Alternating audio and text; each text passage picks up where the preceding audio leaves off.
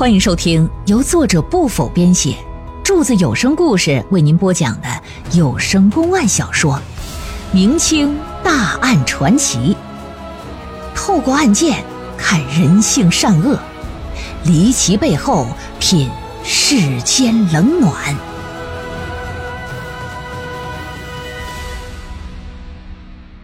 拿着刀就给逼进了卧室，来到床边的，把他往床上那么一推。一手拿着刀威胁着，一手就上去撕人衣服。王氏也不敢反抗啊，但他那手可悄悄的往枕头底下摸。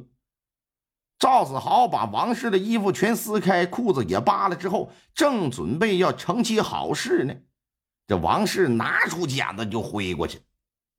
还好啊，这小子反应快，本能的向后那么一垫步一躲，虽说没伤着脸吧。可把脸上那块布给划掉了。等拿剪子再想扎的时候，那哪会再给你机会？把那剪子抢过来，当的一下就给扔地上。接下来还要准备办事，这王氏就进行激烈的反抗，根本不畏惧赵子豪手里那把刀啊！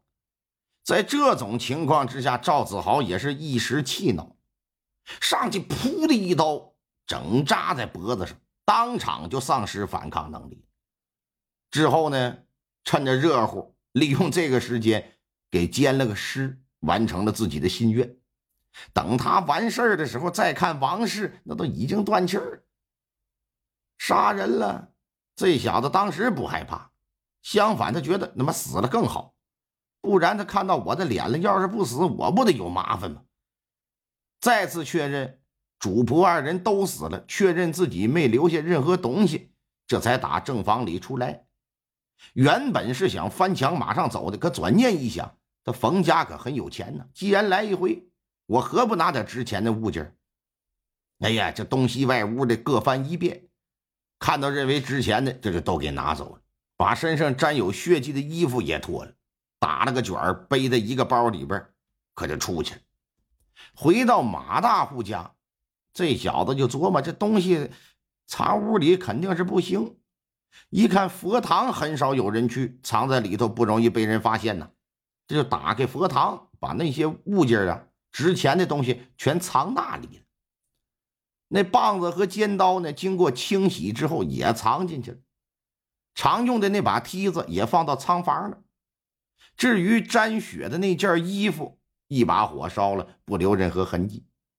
不得不说，这小子心他妈还挺细。躺床上，把刚才发生的事在脑子里过一遍。除了王氏那好事让他意犹未尽之外，对于杀人的事啊，他越想心里越踏实。因为在他之前，艾长生曾去过冯家呀。届时官府一旦叫调查，真要是有个人要是给谁。去偿命的话，那十之八九得是艾长生，绝对不会是他。之后啊，他就一直观察着整个案件的动向。一看官府迟迟无法确定凶手，他心里很是得意，心想：连艾长生去过他家一事都没查出来，想查我脑袋上，那简直势比登天嘛！咱们说，如果这案子到这儿，最终呢，可能也就会变成一桩无法破获的悬案，而真正改变案件走向的，其实啊是冯家河搞的那个悬赏。赵子豪倒霉就倒霉在这件事上。老话说得好，“清酒红人面，财帛动人心”呐。酒是白的，喝到肚子里脸是红的；银子是冷的，可攥在手心里边却是热的。赵子豪得知这冯老爷悬赏的消息之后，挺动心，可是也担心，心说我要站出来指责艾长生，弄不好我得引火烧身。但一想那悬赏开出来的价格，明明垂手可得，这要是不拿，这不是不可惜了吗？纠结了好几天，一看没人没人站出来指证，就觉得这个钱呢，非我莫属了。又想，只要我站出来指证，哎，我相信艾长生是有口难辩，必死无疑。于是就找到了冯老爷，说出他曾经在清明节当天看到怎么怎么怎么个事。之后拿了钱，艾长生判了死刑。特别是知道卷宗已经报到京城刑部去了，他就认为大局已定，绝不会再有人知道事情的真相。这就打佛堂里边把那偷来的物件也倒腾出来，打算一个一个卖了变现，然后拿着钱买个宅子，干个买卖，娶个媳妇，生个孩子，我也算是上等人了。但万万没想到，嗯，县衙早就盯上他。那么说，这潘云一潘大老爷是何时开始怀疑他的呢？其实就是赵子豪在大堂指认艾长生的那一天。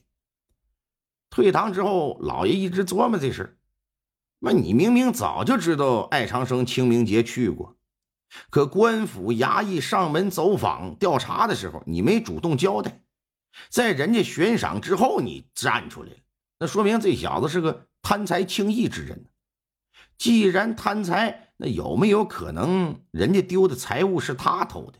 继而他也是真正奸杀王氏和丫鬟的凶手呢？想了一宿，老爷觉得呀，这小子越来越可疑。而且，如果凶手真是他，那么他先从冯家河那里得了一千五百两银子，又有价值五百余两的财宝。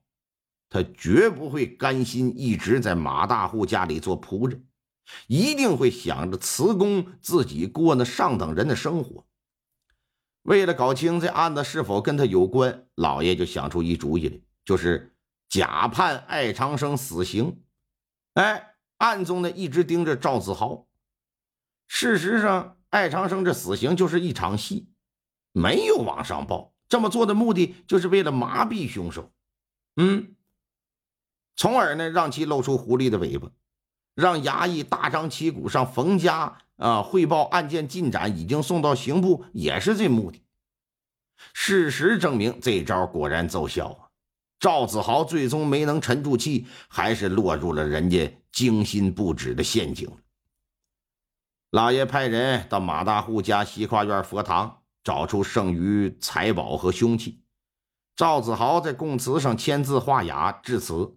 这桩奸杀两条人命又盗财宝的案件，总算是真相大白，结了案了。赵子豪无疑那被判了死刑。艾长生呢，虽说试图奸淫王氏，但由于没成功，作为嫌疑人期间又被上了大刑。老爷觉得呀，多少有点对不住他，就给他无罪释放，然后拿出自己俸禄里的一半银子给他作为赔偿。但艾长生没要，相反呢，还感谢老爷能明察秋毫，揪出真正的凶手，不然呢，他肯定是难逃一死。